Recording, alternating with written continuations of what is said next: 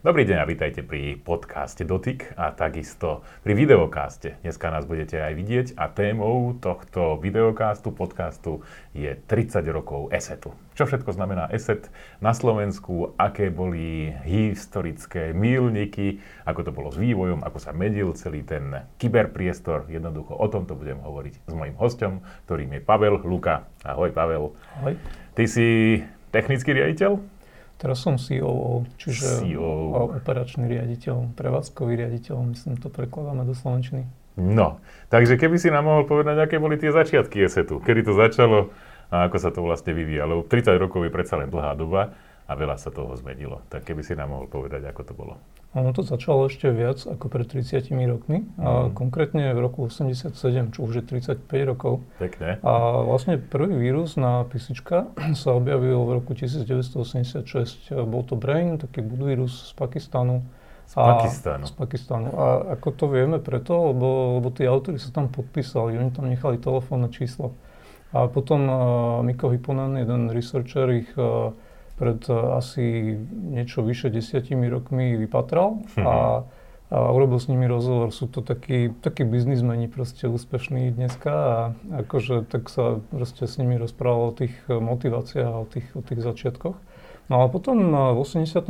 sa objavilo niekoľko ďalších vírusov a vlastne jeden z nich bol Viena. A Vienu, z Vienu sa stretli vlastne Miro Trnka, Peťo Paško, vtedy počítačoví nadšenci a a veľmi ich to zaujalo a vlastne napísali prvý antivírus a nazvali ho Nod nemocnica na okraji disku, čo je taká, taká narážka na vtedy veľmi populárny seriál a, a dneska sa to ťažko vysvetľuje, lebo... Mladí ľudia nevedia, čo to je. No mladí nevedia, čo je nemocnica na okraji mesta a, a zahraniční ľudia už vôbec nevedia, že... Také niečo existovalo. Takže len pre vás pripomenutie, bol to známy český seriál, v ktorom hral podľa mňa Chudík ako hlavnú úlohu, hovoril po česky. Um, takto veľmi dobre to znelo, ako keby hovoril praotec Čech, lebo on to rozmýšľal nad tými českými slovami a proste to, bol, to bola vtedy legenda a z toho vzniklo NOD, nemocnica na okraji disku. No dobre, takže toto máme na svete. No a ako to pokračovalo ďalej? No, čo je, čo je zaujímavé, je, že v tom 87.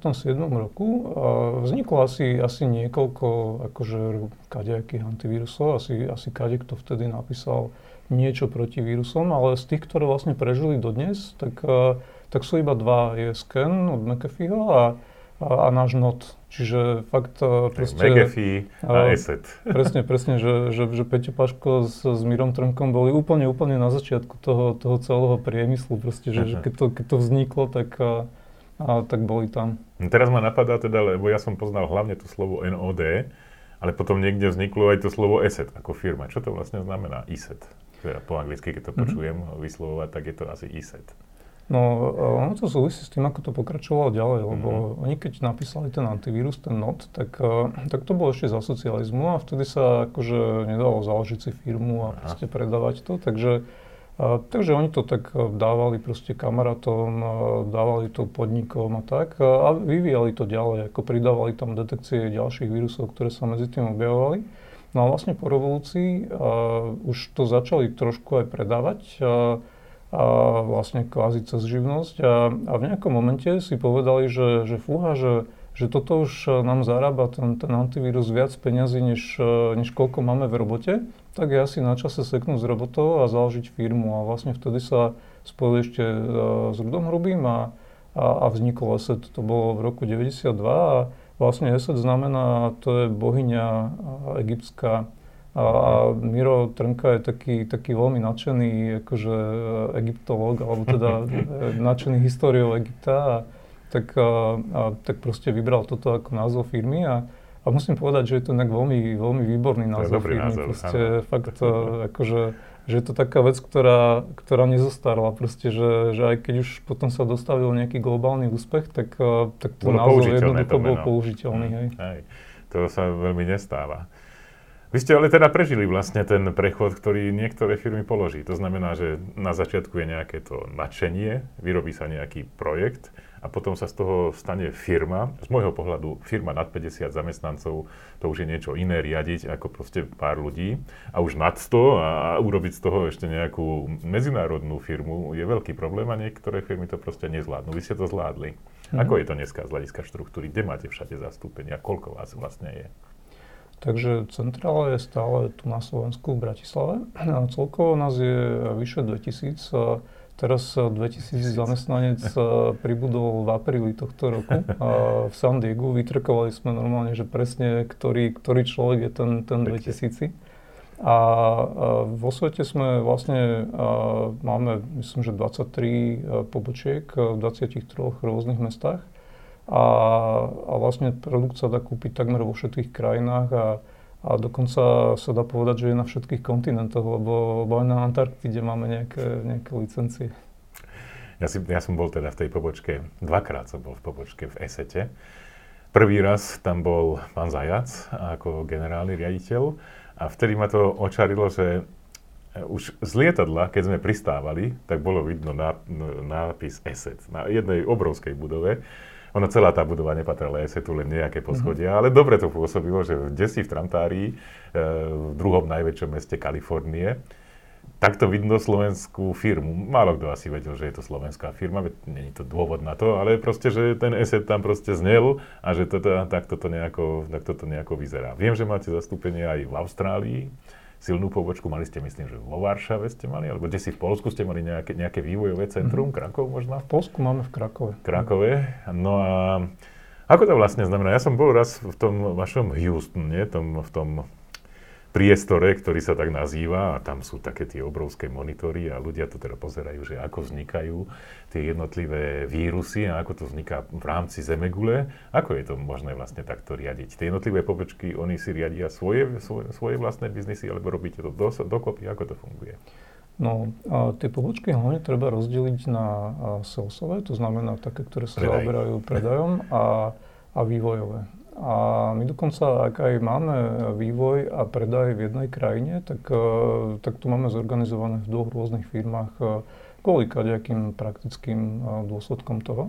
Takže tie, tie sosové pobočky, tie sa ešte delia na tzv. regionálne centra, ktoré sa starajú o nejaký región, tie sú štyri, čiže región EMEA, Európa, Blízky východ, Afrika, ten riadíme túto z Bratislavy a potom eh, Severnú Ameriku zo San Diego, a Južnú Ameriku, teda Latam eh, z Buenos Aires a, a APAC, to znamená Austrália, eh, Ázia, ten, ten ďaleký Japonsko. východ, Japonsko, a to je zase riadené zo Singapuru.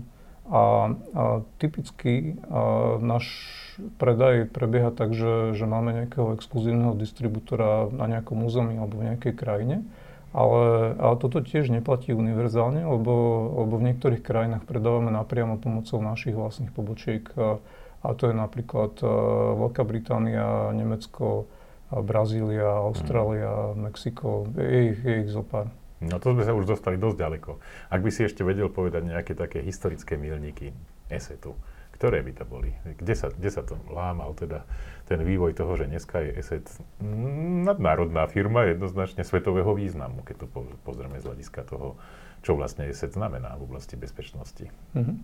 Tak on tých, tých milníkov bolo, bolo samozrejme viacero aj, aj ako keby tých generácií toho produktu je, je, je viac. Že on sa to niekoľkokrát ako keby veľmi výrazne zmenilo, prepísalo, prispôsobilo nejakej danej situácii, akože nie ani na trhu, ale na tom, čo sa vlastne deje v oblasti bezpečnosti. A, a taký, taký veľmi silný milník bol, vlastne bola expanzia do sveta. Vlastne prvý office, ktorý sme mali v zahraničí, bol ten v San Diego. Ten vznikol zhruba v roku 99 a, vlastne e, on aj naštartoval také tie celosvetové e, predaje a vlastne vytvorenie takej distribútorskej siete po svete. No a potom bolo veľa takých technologických no. milníkov. A, a, a o tomto, keďže som samozrejme uh-huh. bývalý vývojár a, a nejakú dobu som bol aj CTO, a tak o tomto viem rozprávať a fakt veľa, takže ak, ak máš čas, No, tak to toho... povedzme, že Aké boli, eh, keď to, lebo až za toľko času nemáme samozrejme, takže ako sa to vlastne menilo z toho, že to proste človek urobil v nejakom programovacom jazyku, do toho, ako je to dneska? Je to nejaká modulárna štruktúra? Alebo a, ako to vlastne dneska vyzerá ten, ten bezpečnostný software z dnešného pohľadu a treba pred tými 30 rokmi? Aký je ten mhm. hlavný rozdiel technologický? Skúsim popísať trošku, trošku tú históriu aj malveru, aj, aj toho, akým mm. spôsobom sa vlastne proti nemu bojovalo. A 90. roky, ale teda koniec 80. a 90. roky, boli taká, taká éra vírusov počítačových. A, a vírus je v podstate program, a kus kódu, ktorý je schopný sa, sa pripojiť k nejakému inému programu a, a keď ten program sa spustí, tak, tak prvé, čo sa spustí, je ten kód toho vírusu. A on potom sa usadí proste v pamäti a, a napadá iné programy na tom počítači. Funguje to veľmi podobne ako biologický vírus. A, tele, že proste, že, že šíri sa to veľmi dobre v rámci počítača. Potom, keď, e, keď si človek vymení proste program s niekým iným, s nejakým kamarátom, tak ten vírus sa dostane aj na iný počítač a, a vlastne a rovnako to je aj, aj pri tých biologických vírusoch, že, že, že v rámci tela sa šíri dobre, ale akože preskočiť z jedného hostiteľa na druhého už je, už je pre neho trošku väčší problém. Zaujímavé je, že, že napríklad pre tie počítačové vírusy a hranice štátov boli tiež taká prirodzená bariéra, lebo vtedy sa medzi štátmi až tak veľmi tie programy Práne. nevymieniali, Práne. akože vymieniali sa, ale, ale vo veľa menšej miere ako v rámci nejakej krajiny. A presne, presne rovnaká bariéra je to aj pre tie biologické vírusy.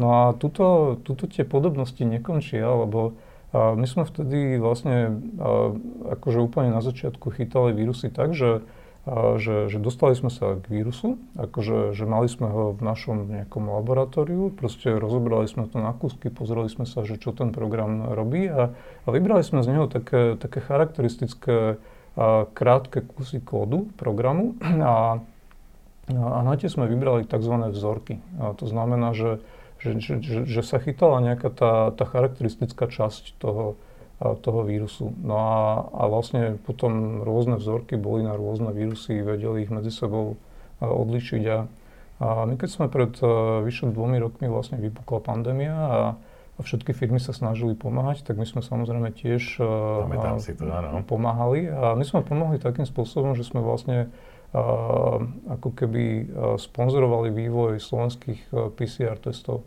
A ja som sa okolo toho vtedy dosť hýbal a, a, a vlastne zistil som, ako tie PCR testy fungujú a funguje to veľmi podobne, že tam tiež, tiež je taká, taká nejaká časť, ktorá, vzorka. keby, taká, taká vzorka, ktorá nejakú charakteristickú časť tej, tej RNA hmm. alebo DNA toho vírusu proste označí, vysekne, potom sa to zmultiplikuje a pri tej multiplikácii sa vlastne uvoľňujú ale také ďalšie molekuly, ktoré potom svietia a tie sa rátajú a vlastne akože tak funguje tá detekcia. Čiže mm. fungovalo to veľmi, veľmi podobne, ale a, nás už v tých 90. rokoch a, hrozne fascinovala tzv. heuristika. A to je to vlastne a, to, že, že napísať program, a napísať ten software tak, aby, aby simuloval takého živého proste researchera, výskumníka, ktorý proste vidí nejaký neznámy súbor, proste tak ho začne analyzovať, proste začne zisťovať, že čo ten program robí. A, a takže, takže my sme sa snažili toto dostať vlastne do toho softveru a, a, a to sa nám dosť dobre podarilo. Vlastne my sme boli takí, takí pionieri a, tejto heuristickej analýzy, lebo a, s tým experimentovalo samozrejme veľa ľudí po svete, ale a nám sa to podarilo dostať do takého stavu, že to bolo použiteľné na detekciu pre proste normálnych, obyčajných e, ľudí. A, a k tomu vlastne sme využívali napríklad emulátor. A to znamená a vlastne a, akože soft, ktorý, ktorý vedel spustiť a, a ten neznámy program v takom ako keby virtuálnom prostredí. Piesočku v takom piesočku, v takom sandboxe, ale ono to, ono to trošku pripomína dnešné virtuálne, dnešnú virtualizáciu, ale, ale vtedy my sme ten, ten virtuálny stroj proste vytvorili v rámci toho, toho mhm. normálneho počítača a vlastne celé to bolo emulované, čiže to nemohlo urobiť mm. žiadnu škodu. Že, že Heuristika program... teda priniesla to, že viete rozpoznať vírusy, ktoré ešte neboli napísané? Hej, presne tak. To znamená, že viete na základe správania toho kódu odhadnúť, že toto je pravdepodobne mm-hmm. vírus, tak? Tak, presne. No a, a potom a, a toto začalo byť dôležité a, v momente, keď sa rozšíril internet, čo bolo niekedy koncom 90. začiatkom 2000 rokov, prekvapivo internet a, a v takom tom ponímaní, v ktorom ho dneska akože poznáme, tak, tak nie je až taká stará vec, akože, že na mhm. Slovensku. A prišiel internet e, pred 30 rokmi. Tak presne. Nejako, no. A vlastne vtedy sa, to bola veľká zmena. vtedy sa Salnet e, ako, ako IP sieť e, univerzitná pripojila cez, cez Viedeň do toho celosvetového internetu. No a, a potom, potom postupne to presiaklo aj proste medzi bežných ľudí, že začali dial-upy a, a začal sa internet proste bežne používať. A, a keď v tých 90. rokoch vlastne taká primárna motivácia bola sláva alebo tak, taký dobrý pocit z toho, že, že niekto napísal vírus, o ktorom sa potom písalo v novinách a rozprávalo na CNN a podobne, tak a tie vírusy sa šírili veľmi pomaly. My sme vtedy robili updaty, ja neviem, raz za tri mesiace na CD sme to distribuovali. Dobre. Tak tak vlastne s tým internetom prišlo to, že, že zrazu sa zmazali tie hranice štátov a, a tie, tie, tie hrozby sa začali šíriť veľmi, veľmi rýchlo. Boli tzv. massmailery, to znamená akože wormy, červy, ktoré sa posielali proste prostredníctvom elektronickej pošty a, a vedeli zamoriť ten svet veľmi, veľmi rýchlo. Akože, že niekedy to trvalo aj len pár hodín. No a vtedy vlastne firmy bezpečnostné antivírusové sa predháňali v tom, že, že proste, ktoré ako rýchlo, ktorá ako rýchlo zareaguje na nejakú tú mhm. rýchlo sa šíriacu hrozbu a, a riešili to tým, že proste budovali tie laboratória proste po svete celom v rôznych časových pásmach a, a, a táto komunita celkom dosť akože na technickej úrovni spolupracuje. Akože, to by si nepovedal. V iných Ste konkurenti? Sme konkurenti, ale akože... Ale tam, dokážete spolupracovať. Presne, je tam, je tam nemalá miera spolupráce, oveľa väčšia ako v nejakých iných eh, odvetviach. A, a teda chodívame na konferencie a proste na tých konferenciách na pivo a podobne. No a, a, a práve niekedy začiatkom tých, eh, tých 2000 rokov a my sme a vtedy boli malá firma stále, akože mhm. to bolo, ja neviem, pár desiatok ľudí. A, a, a nemali sme vôbec na to, aby sme akože zakladali teraz nejaké vírus, vírus laby mm-hmm. proste po celom svete.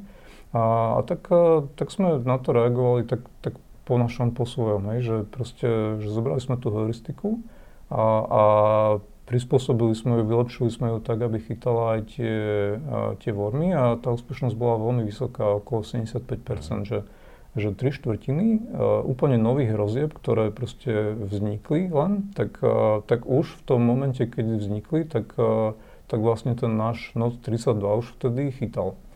A, to znamená, a, že aj ten prvý používateľ, ktorý bol zasiahnutý, aj ten bol hmm. ochránený vašim Hej, softverom. Tak, ne, neexistoval tak. ten, že ten prvý má proste smolu, lebo povie, hmm. že teda mám nejaký problém a vy to začnete analyzovať u vás ste pomocou heuristiky dokázali ochrániť úplne tých prvých pionierov, mm. early adopters, by sa dalo dneska povedať. Presne tak. No a, no a toto samozrejme bolo vidieť uh, v testoch a proste videli to aj tie ostatné firmy. Mm. A to teraz som takto bol na tej nejakej konferencii a, a chlapík z inej veľkej proste firmy akože uh, sa ma pýtal, že, že, že Paolo, že a že ko, koľko ľudí akože u vás robí vo Virus Labe a hovorím, že tak ako tak 10-15 mm-hmm. podľa toho, ako tak to spočítaš. A, a, a on potom sa obratil na tých ostatných a hovorí, že, že, že vidíte, že že, že ja som vedel, že, že, proste, že SOD je fakt dobrý a že, že ich je málo, že, že oni tam musia robiť niečo fakt veľmi dobré, lebo, lebo my máme 200 ľudí len na Filipínach a proste potom, potom v iných laboratóriách po svete, že, že, že oni mali stovky proste týchto výskumníkov a proste ľudí, čo robili detekcie. A aj tak, aj tak to nestihali všetko spracovávať. A, a, no ale skutočnosť bola taká, že, že nás nebolo 10 až 15 podľa toho, ako to rátaš, ale tak, tak dvaja, traja ľudia boli v tom vírus, podľa toho, ako to rátaš. Len, len som sa hambil to priznať, že, že sme až takí mali. No Pavel, keď to ja tak z môjho hľadiska sa pozriem na to tak dakedy, tie vírusy, to bolo tak, že to, čo mne sa stalo, je, že sa mi zosypala obrazovka a zrazu bola čierna, všetky písmená padli dole a už ďalej to nepokračovalo. Ako niekto si dokázal, že oho, na disketách, vtedy som si nainštaloval nejaký vírus a dostal som nejakého človeka. Ale tam to proste skončilo. Proste dokázal si ten e, človečik, že áno, rozšíril som nejaký vírus. Ale dneska sa to už tak trocha zmenilo. Ako, ako dneska vyzerajú tí čo vlastne chcú tí tvorcovia takéhoto škodlivého, kyberzločinci to myslím voláte. Mm-hmm. Čo je ich teda stratégia, čo je ich cieľ, ako sa to zmenilo? Tak e, ako som spomínal, v, niekedy s rozšírením internetu v tých začiatkoch 2000 rokov, ale tam pribudla finančná motivácia. Tak. To znamená, že oni na tom začali zarábať peniaze a, a, a toto stále pokračuje ďalej, akože, že stále sa dá na malvery mm-hmm. zarobiť. A, ale, ale medzi tým tam pribudla ešte ďalšia motivácia a to je taká, a, povedzme, a, politicko, mocensko, proste vojensko, a kadejaká. A, a to ešte viacej zamiešava tie karty, lebo, a, lebo my sme tú, tú zmenu motivácie v tých 2000 rokoch veľmi cítili, akože, že zrazu tá, tí naši protivníci sa sprofesionalizovali. Proste zrazu ich začalo byť oveľa viac, zrazu začali byť oveľa ešte taký, a, a, taký vymakanejší, taký proste a, taký nebezpečnejší. No a, a takýto podobný posun, a, a akože taký skokový, a, sa pridal aj, aj, aj teraz, keď, keď sa tam pridali ešte tie ďalšie motívy, teda nejaká špionáž kybernetická a vedenie uh-huh. útokov na proste strategické ciele. Lebo uh-huh. už sa do toho zamontovali vlády, ktoré majú samozrejme obrovské množstva prostriedkov. No, ty si to povedal tak, že v rámci tých firiem, ktoré tvoria antivírusový obranný software, je tá spolupráca, napriek tomu, že ste jednoznačne konkurenti. Teraz si povedal, že tí naši protivníci, a chcel by som sa opýtať na to, že či z tých protivníkov, ktorí tvoria tento vírus, sa niekedy stali tí ľudia, ktorí prešli na vašu stranu, alebo či dokážete s nimi spolupracovať? No, a my, sme, my sme v tomto takí oldschooloví, že keď vieme, že, že niekto bol na tej druhej strane, tak, uh, tak od neho samozrejme dávame mm-hmm. ruky preč. To je taká, um, tak, tak, taká historická vec Hej. etiky tohto, tohto priemyslu, aj keď ja myslím si, že ono sa to tiež už trošku mení, že a že proste, že nové firmy v pohode začnú spolupracovať aj s niekým, kto bol mm-hmm. na mhm. tej druhej strane. A ako sa to konec koncov deje niekedy aj v normálnom, reálnom mm-hmm. svete. Rozhodne. No poďme k tej, k tej budúcnosti toho. Ja viem, že vy ste v rámci Bratislavy chodili medzi rozličnými miestami. Pamätám si napríklad Pioniersku, to bolo také, no, vtedy to boli proste nejaké mhm. začiatky, mm-hmm. potom neskôr ste došli no a vaše momentálne miesto, čo je v Auparku.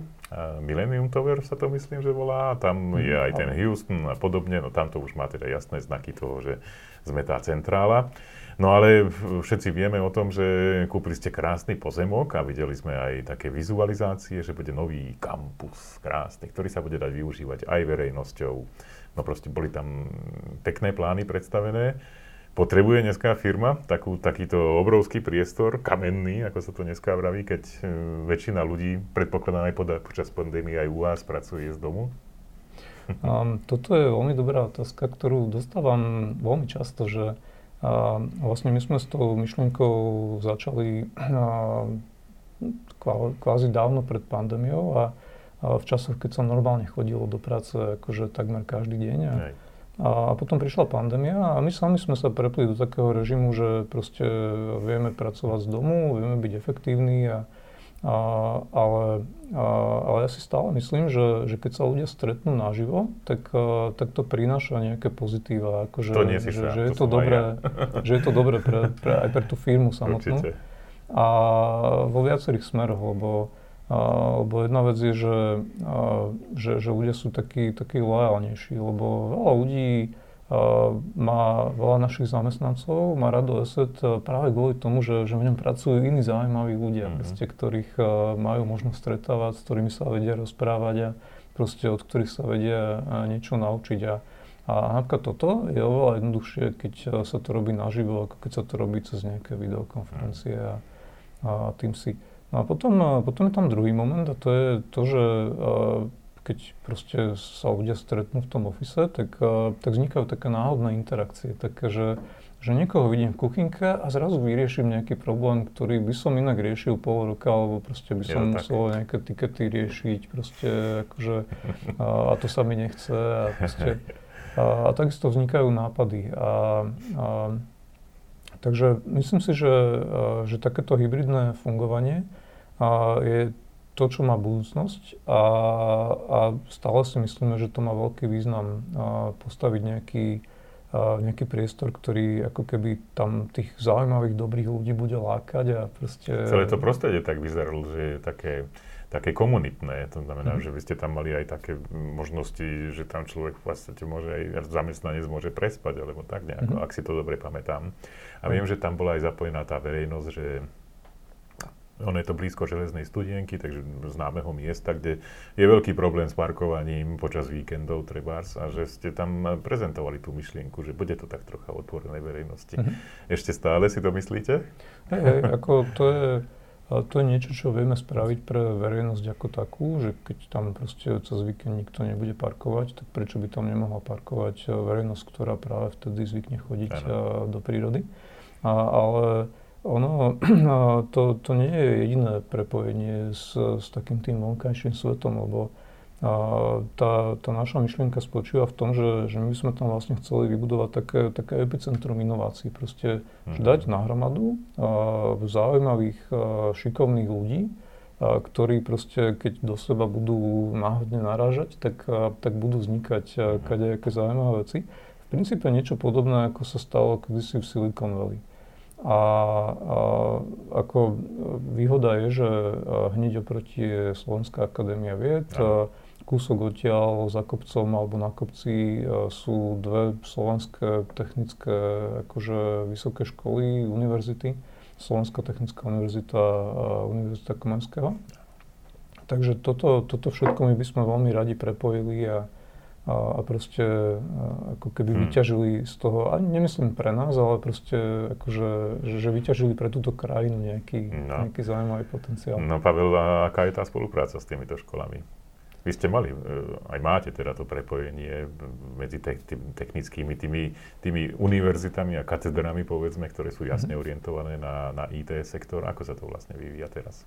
Máme, ako vyvíja sa to dobre. My učíme predmety, dva, pre vlastne dve univerzity a tri fakulty z tých dvoch mm-hmm. univerzít. A, a, a tieto veci, takéto spolupráce máme nielen v Bratislave, ale v tých ďalších mestách, kde máme nejaké, nejaké vývojové pobočky, akože mm.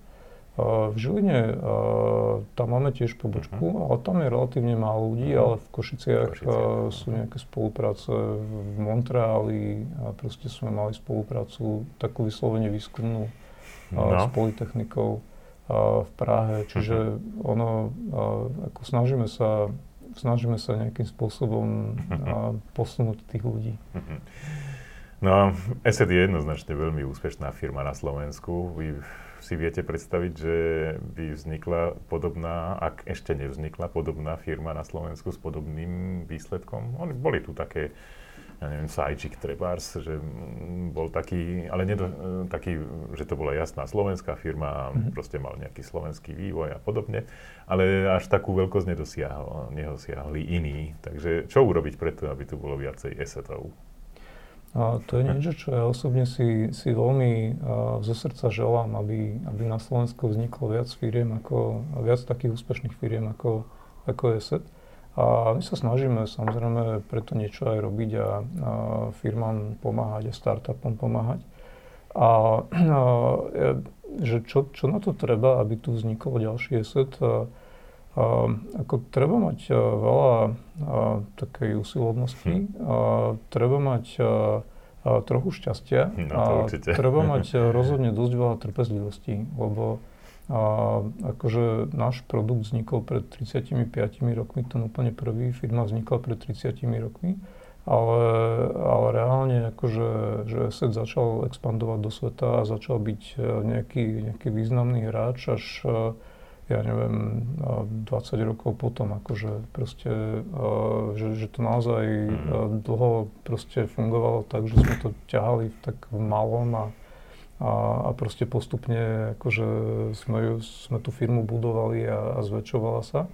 Ale akože ono to, ono tam nebol taký nejaký taký kvantový skok. Ako boli, boli také doby, kedy firma veľmi rýchlo rastla, čo sa týka príjmov. To znamená, začali sme predávať v zahraničí a niekedy v tých rokoch 2006, 2007, 2008, akože tam bol taký veľmi prudký rast. Taká, taká tá hokejka, ktorú by každý rád videl na, na svojich číslach. No, mimochodom a... vidím to na, na počte predplatiteľov nášho kanálu, takže to mm. len tak, troška, troška PR.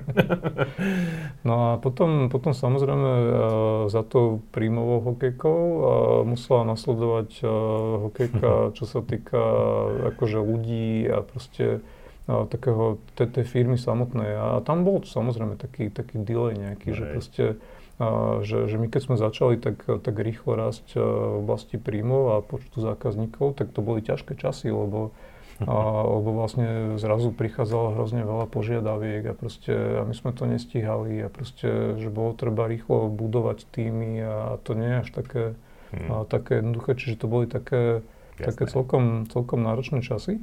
Ale každopádne proste dlhé roky predtým, proste keď si, keď si zoberieme ten, ten graf revenues, ktorý vyzerá nejak takto. Obratu. A, obratu. tak, tak akože a tak prvých neviem koľko rokov je na, tej, na tom grafe takých, tak, takých tak, neviditeľných, že, že jeden pixel, hej, proste, že z, z pohľadu tých dnešných obratov. Takže ale pritom vtedy, vtedy nám to stačilo, akože proste vtedy aj tá firma bola malá a nepotrebovala toho až toľko. Čiže trpezlivosť, to je, to je ďalšia Dobre. složka. No Pavel, teda keď sa na to pozriem takto, z môjho pohľadu, teda ESET, začiatok, trepárs, tiež vírusy šírené na nejakých médiách fyzických, no možno, že na malých 3,5 palcových disketách. Potom asi z môjho pohľadu e, zmena na slovo Internet Security, to znamená, že dneska je to teda o tom, o tom, že všetko sa odohráva na internete a s tým, že teda ten biznis sa zmenil, že ide o príjmovú zložku na strane útočníkov. Takže keď chytíš tú kryštálovú gulu esetu a pozrieš sa, že takto o 5 rokov, ako bude teda ten bezpečnostný software vyzerať? Bude o niečo iný, ako je to dneska? A ako v budúcnosti určite bude iný, lebo a, lebo vlastne hrozby sa prispôsobujú a, fungovaniu a plat, platformám samotným. A, a ja si pamätám, ako v tých 90. rokoch, keď teda dominovali vírusy ako, ako tá hlavná hrozba, tak, tak všetci hovorili, že no, príde Windows a to bude koniec vírusov a proste akože a koniec toho priemyslu, hej, že proste už sa ten problém sa vyrieši sám. A potom naozaj prišli Windowsy a vírusov bolo výrazne, výrazne menej, ale prišiel internet a, akože, a, a tie hrozby len, len, sa, novú, len sa zväčšili. Akože, novú šťavu. Presne, novú šťavu.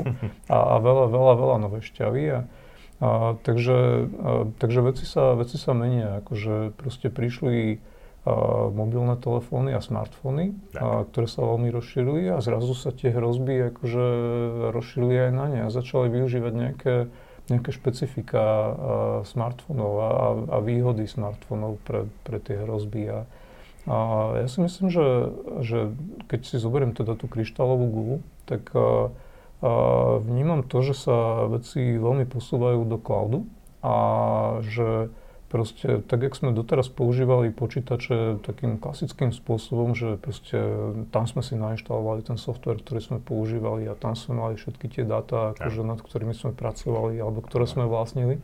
Tak sa to volá on-premise. On-premise, tak, uh, tak teraz, sa to, teraz sa to stále viac a viac presúva na, na počítače niekoho iného. Že proste, že ten, ten program, ktorý ja používam, tak v skutočnosti beží na, na servery toho cloudového providera, data sú uložené u toho cloudového providera. A vlastne ten môj počítač, eh, na ktorom predtým bežal ten software, tak už je len taký tenký klient, hej, že on už iba zobrazuje to, čo mi ten server posiela a posiela naspäť tie inputy, ktoré a akože... Máš monitor a ten program, Presne, máš monitor a klávesnicu. A, a, a toto samozrejme zmení aj tie hrozby, akože a, a dáva im to aj také nové príležitosti, lebo alebo napríklad ten počítač, na ktorom predtým boli tie dáta, on sa dal zamknúť v skríni, alebo mm-hmm. proste akože, že ano. ľudia to vypínali a, a často to, to nebolo iné, ani pripojené na internet, ale, ale teraz v tom cloude je to vlastne stále prístupné kvázi hoci komu. Akože proste, že je to chránené iba nejakým, nejakým prístupom, nejakým menom, heslom, nejakou možno dvojfaktorovou autentifikáciou v lepšom prípade. Ale akože, ale útočiť sa na to dá a proste a, a keď, e, keď niekto úspešne zautočí na nejakú takúto cloudovú platformu, tak, e, tak vyhrá jackpot, lebo zrazu tam má data akože obrovského množstva tých užívateľov. Mm-hmm. Takže a ja si myslím, že, že tie hrozby sa postupne budú vyvíjať a postupne sa budú tomuto svetu prispôsobovať a takisto tie bezpečnostné riešenia sa tomu musia prispôsobiť. Mm-hmm. Ale to čo, to, čo podľa mňa nevymizne nikdy, je je ten fakt, že, že, že nejaké bezpečnostné riešenia bude treba, lebo hmm. a proste v stredoveku a boli nejaké skupinky malé, inteligentných, šikovných ľudí, ktorí proste a robili podvody na nejakej také akože väčšine bez informácií, že využívali takúto informačnú asymetriu. A, a presne tak je to teraz a presne tak to bude o 100 rokov, pokiaľ tých ľudí Super. ako keby úplne nevymažeme z tej, z tej interakcie. Takže to hovorí Pavel Luka, COO, tak si to hovoril, spoločnosti ESET. Verím, že sa vám páčil tento rozhovor. Ak je tak, dajte prosím like a rovnako si skontrolujte, či máte odber na kanál magazínu Touch IT. Majte sa pekne a dovidenia. Ďakujem pekne, Pavel. Ďakujem. Ahojte. Ahojte.